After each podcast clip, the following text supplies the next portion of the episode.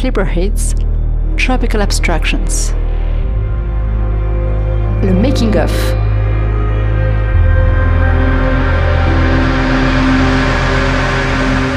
Un podcast de Radou Zéro et Nicolas Nadar. Épisode 2 Outre-mer. Salut Radou. Hello Nicolas. On va parler aujourd'hui d'un autre euh, morceau de ce projet Sleeper Hits Tropical Abstractions. C'est Ultramarine ou Outre-mer? Sur le disque c'est Outre-mer, sur le film c'est ultramarine. Donc euh, voilà, on voit déjà que les objets sont un peu différents selon la façon dont on l'approche. Et on en a parlé dans le premier épisode consacré à Night of the Lost Explorers, puisqu'il a été question aussi de la façon dont ces films et ces musiques ont fait leur petit bout de chemin dans des festivals, et notamment dans un festival en Suède, où on va découvrir que ce morceau, enfin on va en parler, Ultramarine, a un lien très fort avec le morceau dont on a parlé, Night of the Lost Explorers, c'est même presque narrativement une sorte de suite, alors que sur euh, le disque, il est là pour de toute autre raison et pour enchaîner avec un autre morceau, mais ça on en parlera tout à l'heure.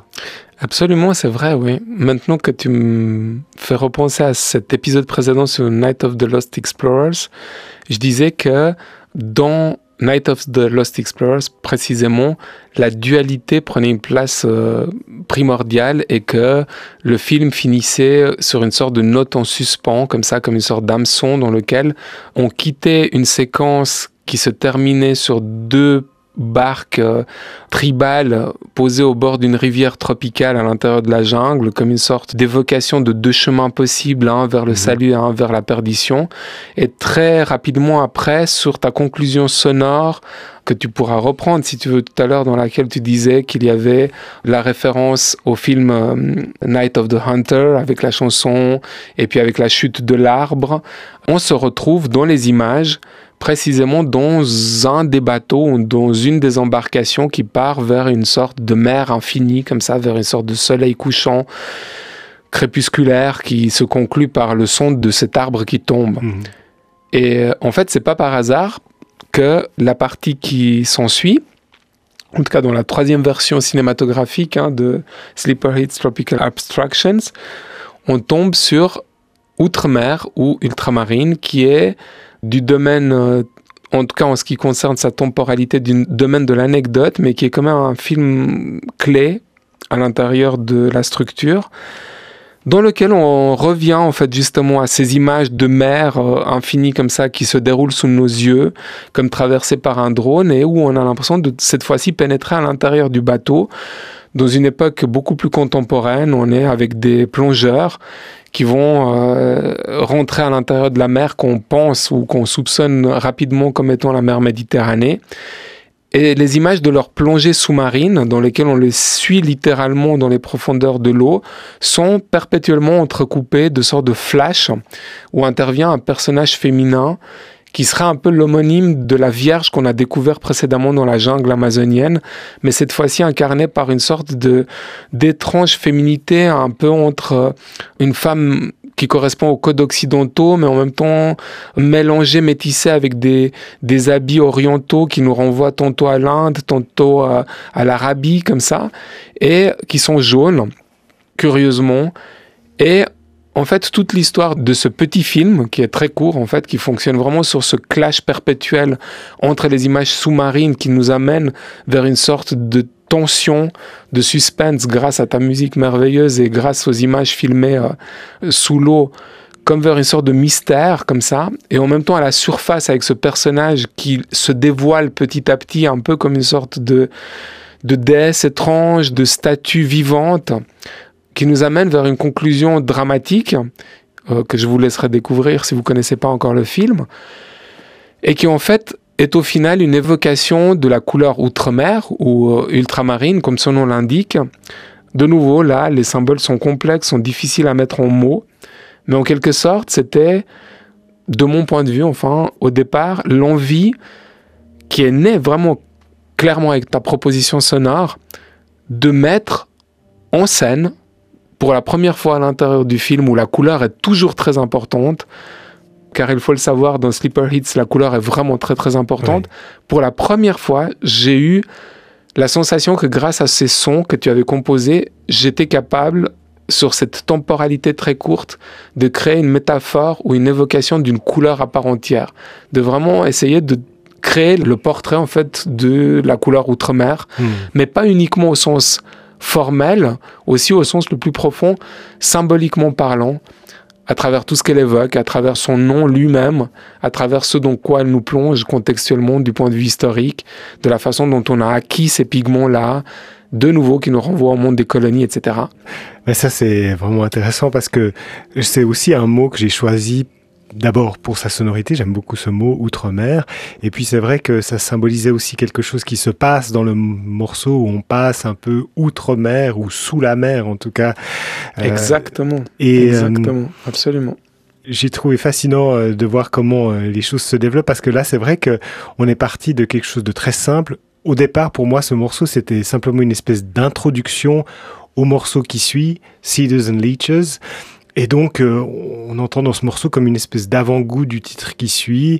C'était euh, quelque chose qui était avant tout prévu plutôt pour le live, je pense, euh, si je me souviens bien, comme une espèce effectivement de, transition, mhm. quelque chose qui annonçait quelques couleurs du morceau qui allait suivre et qui l'emmenait comme ça, d'abord dans un climat très calme, en partant de sons concret, là encore une fois, de jungle, de pluie, de, de bruit d'eau comme ça, vers des notes de musique et ensuite euh, vers une espèce de souffle épique, de chant, de cordes qui fait monter le morceau à la surface et on arrive dans Citizen Leeches. Sauf qu'à partir du moment où j'ai conçu un petit peu ce scénario, et eh ben ensuite une fois que des images ont été posées euh, sur ce morceau, ton interprétation aussi, eh ben c'est devenu quelque chose d'autonome qui peut fonctionner comme un film à part entière et qui à bien des égards, euh, a des liens peut-être plus forts encore avec d'autres euh, films comme euh, Night of the Lost Explorers que Citizen Leeches. En tout cas, il joue un rôle très différent dans ce projet. Et pour dire juste un mot aussi de la genèse sonore de la chose, c'est vrai que j'avais très envie, à partir de ces sons de jungle, de pluie, de ce climat qu'on essaie de comme ça de retrouver aussi tout au long du projet, climat très concret, d'aller vers une espèce de plongée euh, sonore, d'essayer de recréer par des sons, par euh, des jeux comme ça d'écho et de filtres, le moment où on passe de la surface au fond de la mer en fait. Et c'est quelque chose qui est très euh, parlant quand on voit des images de quelqu'un qui est à la surface et qui plonge, mais sonorement, c'est peut-être plus difficile à, se représenter comment on peut le créer? Si on prend un micro et qu'on le plonge simplement dans l'eau, ça suffit pas, donc il faut, il faut suggérer les choses. Alors, euh, j'ai fait des sons d'abord de natation dans ma baignoire. J'ai pris, j'ai rempli une baignoire, j'ai voilà, j'ai fait des sons avec mes mains. Et puis ensuite, euh, il y a tout un jeu pour essayer de de faire passer ce son sous la surface, sous la surface et euh, créer une atmosphère euh, qui là m'a été euh, aussi pas mal inspiré par des musiques que j'aime beaucoup, des musiques de films notamment, comme les musiques de John Barry pour les films de James Bond, Opération Tonnerre en particulier, où il y a des scènes de plongeurs comme ça, avec des, ces espèces d'atmosphères oppressantes sous la mer. Les musiques de François de Roubaix aussi, qui a fait beaucoup de films sur la question de la mer. J'ai aussi euh, utilisé quelque chose qui peut faire penser aux cloches qu'on entend dans la pièce The Sinking of the Titanic, le Titanic de Gavin Bryars, avec ces sons qui euh, font comme des échos au fond de la mer. Enfin, tout ça, c'est un peu amalgamé dans ce projet. Donc, c'était vraiment aussi une espèce d'exploration sonore avant tout, qui voilà était destinée à emmener euh, les auditeurs vers la surface et vers un morceau beaucoup plus percussif, beaucoup plus euh, direct et brut comme ça, qui est Cedars and Leeches. Mais effectivement, euh, en cours de route, les images sont venues raconter aussi une autre histoire là-dessus. Effectivement, et puis c'est vrai, c'est vraiment super ce que tu dis là parce que du coup ça éveille en moi et ça réveille en fait le souvenir du laboratoire de ce montage en particulier qui, comme tu l'as dit tout à l'heure, est finalement une conclusion tout autre que ce que ça aurait pu être mm. dans son point de départ. Et c'est vraiment étrange comment cette création elle s'est construite à bien des égards parce que pour renvoyer à sa fonction nouvelle une fois le montage terminé, ben, par exemple, ce qui la rattache davantage au précédent segment, à savoir Night of the Lost Explorers, j'y vois deux choses vraiment fondamentales, enfin deux symboles vraiment et deux présences vraiment fondamentales. D'une part, la présence des jumeaux, c'est-à-dire des deux personnages qu'on a aussi à l'intérieur de Night of the Lost Explorers, qui, dans ce segment à l'intérieur de la jungle amazonienne, sont l'incarnation furtive ou en tout cas euh, un peu fantomatique des anciens colons, mais dans un monde contemporain. Mmh. Et bizarrement, ils se retrouvent à l'intérieur, propulsés à l'intérieur de ce bateau qui s'échappe de cette jungle et qui finit par arriver sur la Méditerranée et dans lequel c'est eux les plongeurs et qui se retrouvent en tant qu'acteurs au fin fond de la mer en train d'explorer le bleu profond de cette mer Méditerranée au-delà de laquelle a été ramené euh, le bleu outre-mer, le pigment. Et l'autre raison, enfin la deuxième raison pour laquelle ça le rattache très très fort à cet autre segment de Sleeper Hits, c'est parce que dans le film Night of the Lost Explorers, l'intégralité du film, pour ceux qui ne l'ont pas vu, est plongée dans un bleu profond. qui est un bleu qui est à la lisière entre le bleu clin et justement un bleu qui pourrait être le bleu outre-mer. Ils sont assez proches, ma foi. Et curieusement, en fait, mais pas par hasard, cette fois-ci c'était vraiment un choix délibéré, justement au moment où j'ai fait ce travail sur euh, outre-mer, j'ai voulu que le personnage central, symbolisé par cette sorte de Madone de nouveau vengeresse, comme c'était le cas aussi dans le précédent segment, soit habillé, soit représenté par un personnage tout vêtu de sa couleur complémentaire, c'est-à-dire de la couleur complémentaire du bleu outre-mer, à savoir un orange qui tourne du côté du jaune cadmium mhm. et qui envahit littéralement l'écran à tel point qu'on a l'impression de ne jamais voir de bleu à l'intérieur de ce film qui s'intitule Le Bleu Outre-mer. Quoi. Donc c'est directement une référence complémentaire en fait au film précédent. Et puis une chose euh, que je trouve très frappante aussi dans ce jeu entre le cinéma et la musique, euh, aussi dans la vocation différente qu'on peut donner à ce titre, c'est que la façon dont euh, j'avais imaginé aussi ce côté euh, sous-marin, c'est que le morceau qui suit sur le disque, Cedars and Ditches, est un morceau assez électronique qui parle beaucoup de l'informatique et des échanges de fichiers, des échanges d'informations par peer-to-peer notamment. Et il se trouve que ces échanges ben, se font beaucoup, euh, malgré tout, de manière physique, parce qu'il y a des câbles sous-marins qui traversent l'Atlantique et qui transporte comme ça des données au fond de l'eau et il y a un lien comme ah ça très marrant, ça j'avais pas pensé. très physique aussi entre les deux morceaux. Mais ça fonctionne quand effectivement l'espèce de climax de crescendo de son brut comme ça qui arrive à la fin du morceau aboutit sur ce son électronique. Donc on voit bien ce passage des données comme ça du fond de la mer jusqu'au jusqu'au morceau qui suit. En revanche quand on est dans ton film et qu'on le prend isolément eh bien on arrive sur du silence. Et ça, c'est quelque chose de génial parce que. Ouais, c'est vrai, il y a un grand segment de silence. Ouais. effectivement. Et si on le prenait juste de façon sonore, auditive, bah, ça donnerait pas forcément grand chose. Mais ce silence qui arrive sur ces images avec une dimension beaucoup plus euh, ancestrale, archaïque, vrai, ça transforme complètement aussi la... Ouais, la transmission entre les deux éléments, complètement.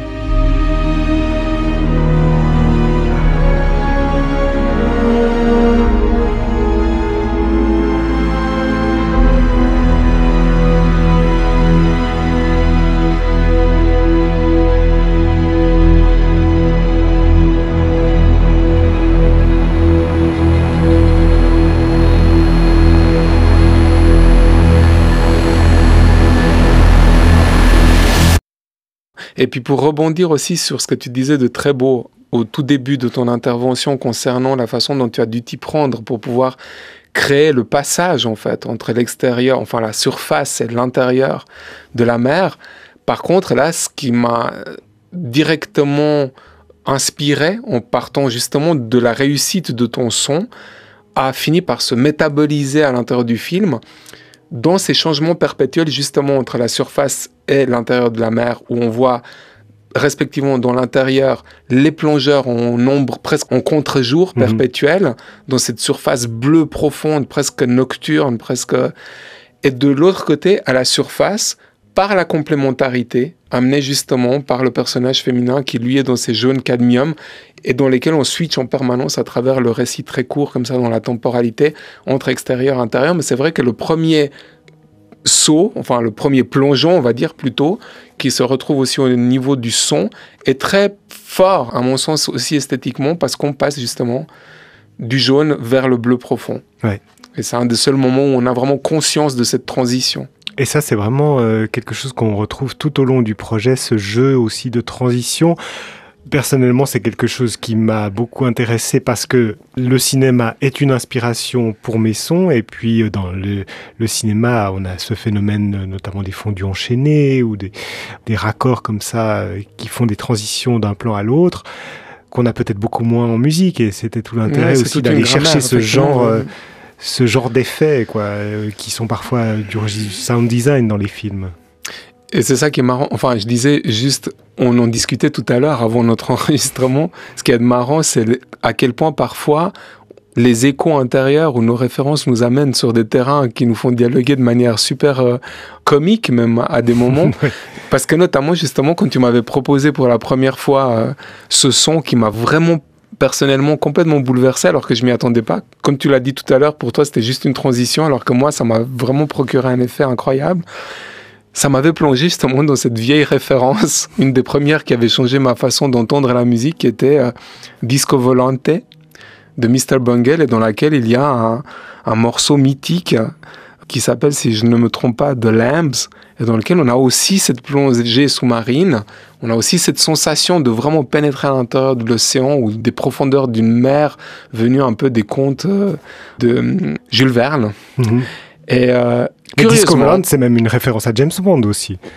C'est ce que j'allais dire. c'est ça. C'est justement là où je voulais en venir. C'est qu'en plus, pour revenir à tes propos de départ sur John Barry, etc., c'est qu'en même temps, sans que tu me l'aies dit ou sans que tu me l'aies évoqué, ça me fait penser à ça, alors que Mike Patton, dans Mr. Bungle, n'arrête pas de citer en fait Morricone ou euh, John Barry dans la plupart de ses albums les plus incroyables, enfin, mhm.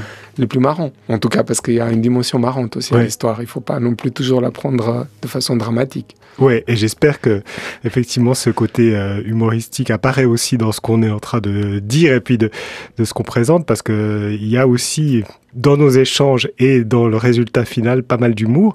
Voilà donc pour euh, Ultramarine ou Outre-mer selon les versions, ce morceau et ce film qui fait partie du projet Sleeper Hits Tropical Abstractions, dont le disque, la version audio, paraît en vinyle et en digital le 25 juin prochain sur le label Po Records. À bientôt Radou. À bientôt Nicolas, merci.